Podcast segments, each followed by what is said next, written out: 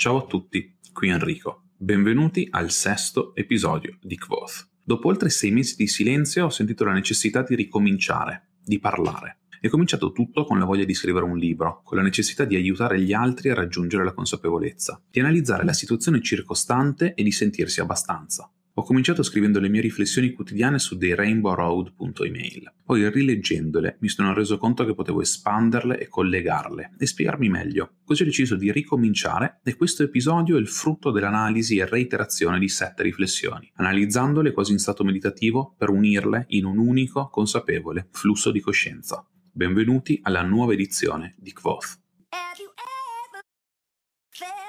Are you listening?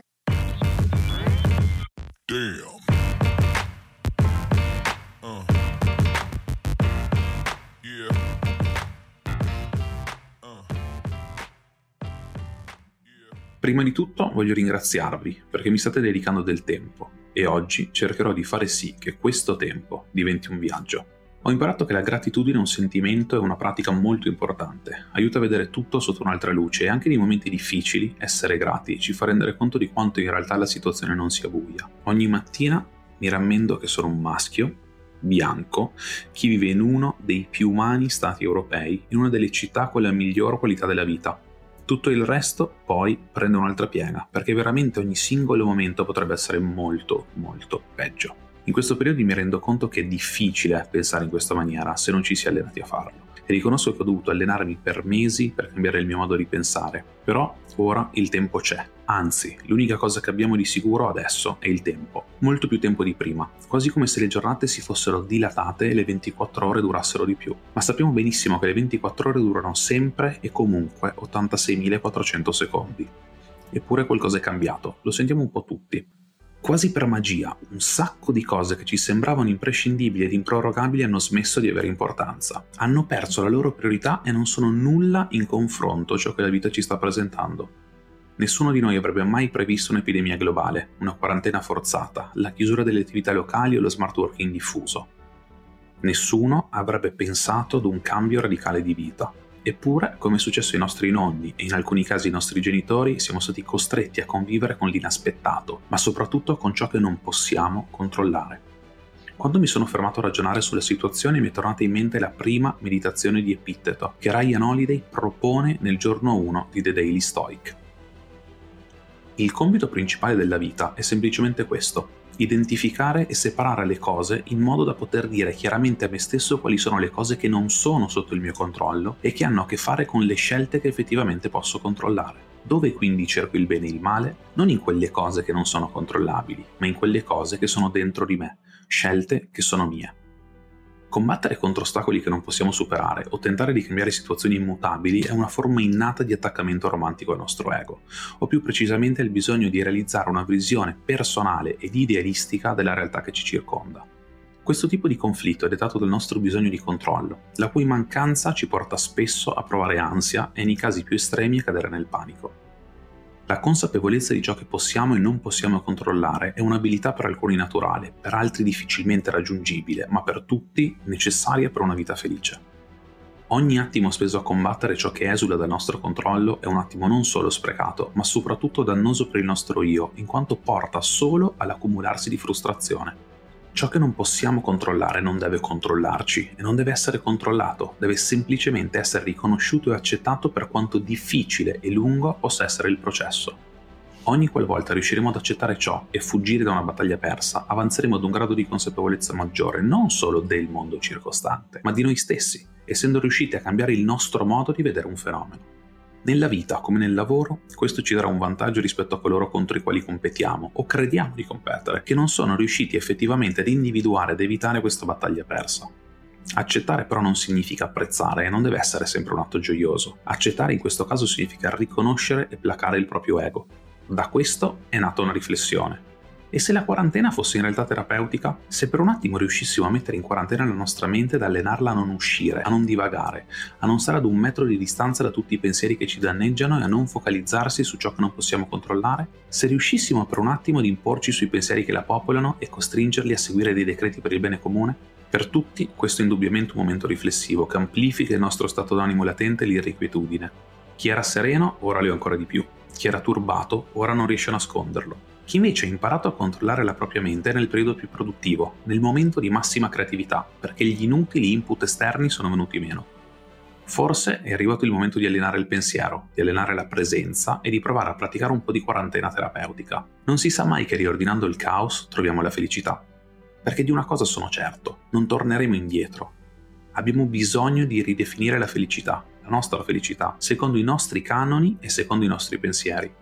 Tutto ciò che valeva prima in realtà tra sei mesi non sarà più realizzabile la normalità è scomparsa, o meglio, la vecchia normalità è scomparsa, perché la normalità è relativa al contesto e soggettiva per ognuno di noi, perché esiste solo in un periodo specifico della quarta dimensione, il tempo, l'unica dimensione conosciuta lungo la quale non possiamo muoverci liberamente, l'unica dimensione che non possiamo controllare. Ciò che però possiamo controllare è la causa dello smarrimento, ciò che provoca questo sentimento indefinibile che sentiamo dentro di noi.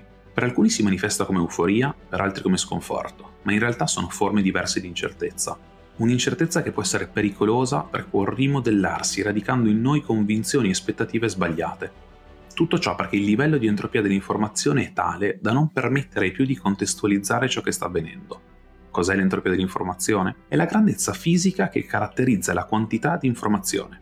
Più alta è l'entropia, minore l'informazione Minore l'informazione condivisa, maggiore l'incertezza e il rischio, quindi, di prendere scelte collettive che ci portino lontani dalla retta via.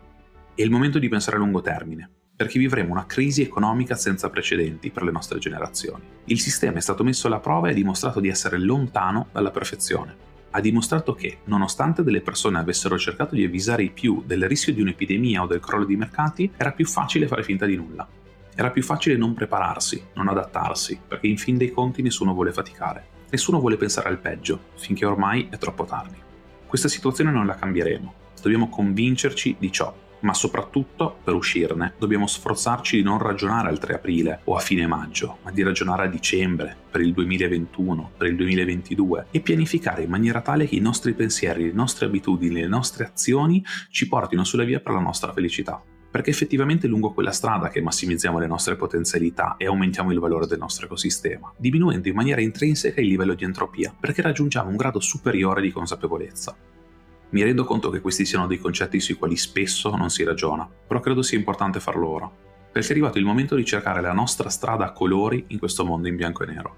Altrimenti ci troveremo a vivere in una realtà soggettiva distopica che non fa altro che portarci verso il baratro generale, gli unici strumenti che abbiamo a disposizione ora sono l'empatia, la condivisione e la consapevolezza che la nostra felicità personale è l'unica cosa che conta.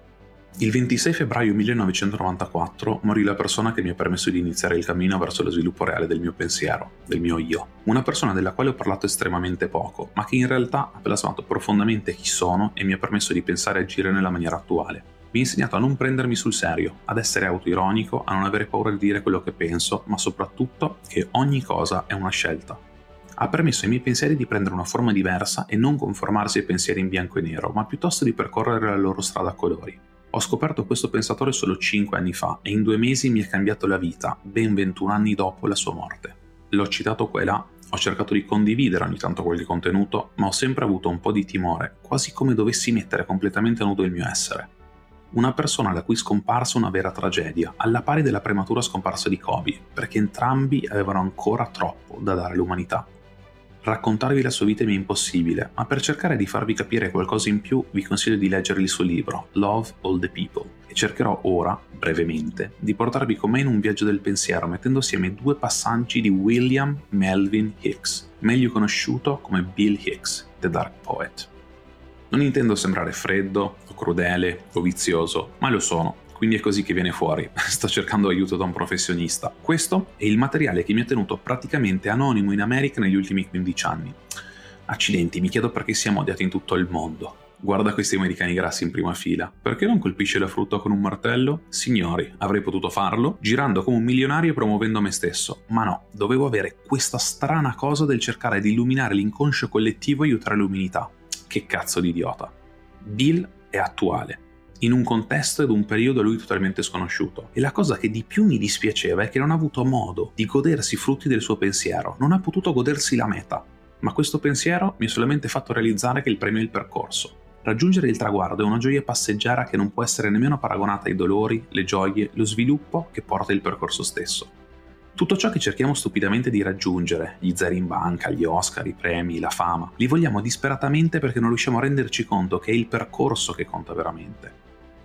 Chiunque li abbia vinti o abbia raggiunto qualsiasi dei traguardi a cui aspiriamo individualmente, sono sicuro che darebbe tutto per ricominciare e rifarlo, ancora e ancora e ancora, e sicuramente con un grado di consapevolezza ed equanimità maggiore, perché sono le uniche qualità che ci permettono di godere realmente del viaggio, l'equilibrio del corpo, della mente, del tempo, la creazione del proprio spazio di manovra e la completa certezza che si è in controllo solo di ciò che si può controllare. Equanimità è una parola pressoché dimenticata, caduta quasi totalmente in disuso, un po' un segno rivelatore dei tempi. L'equanimità è la capacità di essere sereni ed imparziali nell'assumere una posizione o nel pronunciare un giudizio, la qualità chiave per essere presenti, per valutare realmente in maniera oggettiva ciò che ci circonda, la qualità chiave per essere presenti, per valutare realmente in maniera oggettiva ciò che ci circonda, come agire e come reagire. È la caratteristica che denota la serenità d'animo, l'unica vera qualità che ci permette di adattarci a ciò che nessuno in realtà può controllare. La vera calma è il segreto di Winston Churchill, che disse: Il mio segreto è la conservazione dell'energia, sapersi sedere quando non serve stare in piedi, sapersi distendere quando non serve stare seduti. Questa frase cerca di racchiudere il segreto per godersi il percorso, saper dire di no, saper scegliere quali battaglie combattere, riconoscere autonomamente il fatto che ogni aspetto della vita è una scelta e non è mai obbligata. Per quanto i doveri siano forti, per quanto l'ansia ci attanagli e per quanto le aspettative siano pesanti, è sempre una scelta. Le scelte che siamo in grado di fare a livello quotidiano però sono limitate, quindi selezionatele bene. Alcune non hanno importanza nel futuro breve, alcune non ne avranno mai. Selezionate le scelte da fare e quelle da evitare. Riprendete il controllo, siate equanimi e godetevi il viaggio. Alla fine la meta è sempre sopravvalutata e soprattutto sentitevi fortunati e grati perché in questi periodi sono nati i migliori percorsi. Dalle crisi sono nate le migliori opportunità, ma per coglierle a pieno dobbiamo essere presenti, rendere la nostra giornata produttiva e prepararci ad una maratona che ha un inizio, ma che potrebbe anche non avere una fine. L'unico modo per affrontarle è armarsi di pazienza e di abitudini, plasmare la nostra giornata, la nostra mente e la nostra stessa persona senza sforzi. Ciò significa controllo, controllo dei nostri pensieri, controllo delle nostre azioni, controllo del nostro futuro, ottimizzando il percorso che seguiamo ogni giorno definito da noi e da noi soltanto, e che nessuno lì fuori di noi stessi potrà mai modificare. Dobbiamo cercare il controllo in modalità maestro zen, perché, citando Ryan Holiday, un maestro è in controllo, un maestro ha un sistema, un maestro trasforma l'ordinario in sacro e lo stesso dobbiamo fare noi. Trasformate il vostro ordinario in sacro, riprendete il controllo e piegate la giornata al vostro volere. Se unite a questo ad una visione ben definita, la meta sarà solo una conseguenza naturale e smettetela di sottovalutarvi, smettetela di confrontare il vostro percorso attuale o potenziale con quello altrui. L'unico motivo per il quale dovreste guardare ciò che hanno gli altri è per assicurarvi che abbiano abbastanza per essere felici, non per fare un confronto. Perché la realizzazione, il successo e la felicità dipendono da noi e da noi soltanto. Definite la realizzazione, il successo e la felicità secondo i vostri canoni e gioite quando raggiungete i traguardi che vi siete prefissati, per quanto pensiate possano sembrare insignificanti agli altri per quanto vi sentiate un impostore. Perché vi assicuro che nessuna persona realizzata, felice o di successo sprecherà mai un minuto della sua vita per sminuire la gioia altrui. Nessun vincente vi attaccherà mai per qualcosa di vero e genuino. E se qualcuno che credevate un vincente vi attacca, allora ringraziatelo, perché vi ha dimostrato che ancora una volta sopravvalutavate gli altri e sottovalutavate voi stessi. Le vittorie si lasciano scrivere e i risultati si lasciano raccontare. La felicità, la realizzazione e il successo, invece, non si possono fingere. Guardatevi attorno e ricalibrate le vostre aspettative. Nel 99% dei casi siete più avanti di quanto crediate e la distanza che vi separa dagli altri spesso è solo un miraggio. Scendete dai binari prefissati che il mondo ci è illuso di dover seguire e definite la vostra strada a colori. La leggenda narra che alla fine dell'arcobaleno ci sia un tesoro, e chissà che non sia vero. Damn.